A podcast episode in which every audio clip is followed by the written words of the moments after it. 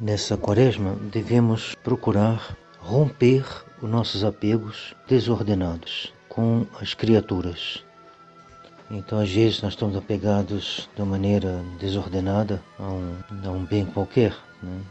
Pode ser uma pessoa, pode ser um dinheiro, uma camisa, uma calça, uma roupa, pode ser qualquer coisa, depende se o apego é ordenado ou desordenado. Ele é ordenado quando ele parte de uma, como diz São João da Cruz, ele diz que quando alguém penteia o cabelo, parte da cabeça, né, do cume da cabeça, e vai né, com o pente hum, botando ordem no, no, no cabelo. Então o cabelo simboliza esses apegos justamente.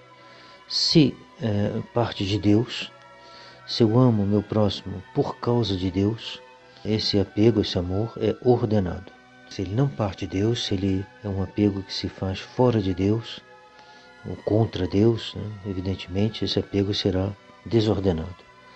Esses apegos fazem com que a alma não possa se elevar no amor de Deus, no, no, no progresso, da vida espiritual, porque ela está presa, está presa pelos seus defeitos, então que são muito variados, são todos pecados é, capitais e todo o conjunto de pecados que vão contra os dez mandamentos, mas que às vezes são sutis, uma falta de mortificação, porque está apegado ao seu, seu descanso, seu repouso e assim por diante.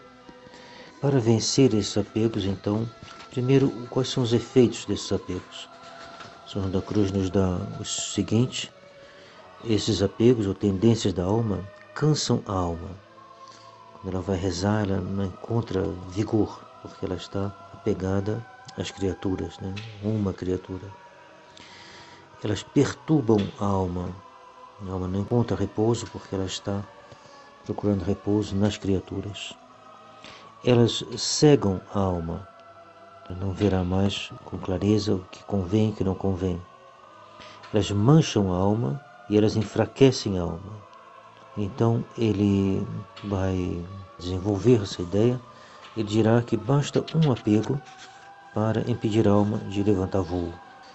Levantar voo é estar desapegado de tudo e se elevar para Deus em tudo, né? na oração, durante contato com as outras pessoas, durante o dia todo. A alma que está livre dos apegos, ela vai a Deus com facilidade.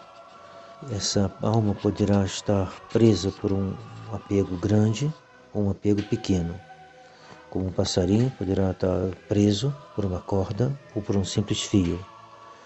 Que seja uma corda ou que seja um fio, nos dois casos o passarinho não pode levantar voo. Daí a alma tem que ter generosidade e cortar com todos os apegos, senão ela não vai ter a capacidade, a possibilidade de se elevar no amor de Deus. E São João da Cruz, ele não faz nenhuma concessão, ele, ele vai direto no, no âmago da, da situação e ele diz claramente que a alma tem que cortar esses apegos de maneira absoluta. Ele usa termos bem assim fortes e que são a verdade. A verdade é que os anos passam, as quaresmas passam e a gente não, não faz grandes progressos, porque a gente não tem a coragem de botar o machado na raiz, raiz do problema, cortar essa árvore dos nossos apegos. Ele vai dizer o seguinte: se a alma quer realmente levantar voo, se unir a Deus, é necessário que ela se aplique não ao que é mais fácil, mas ao que é mais difícil.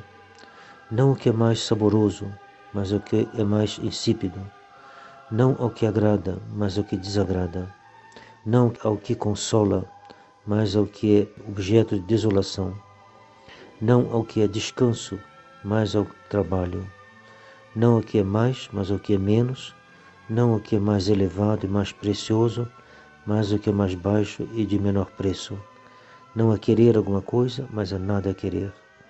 Não procurar o que é melhor, mas o que é pior. É desejar entrar, por amor do Cristo, nesse desapego total, em um perfeito desapego e pobreza absoluta em relação a tudo que há nesse mundo.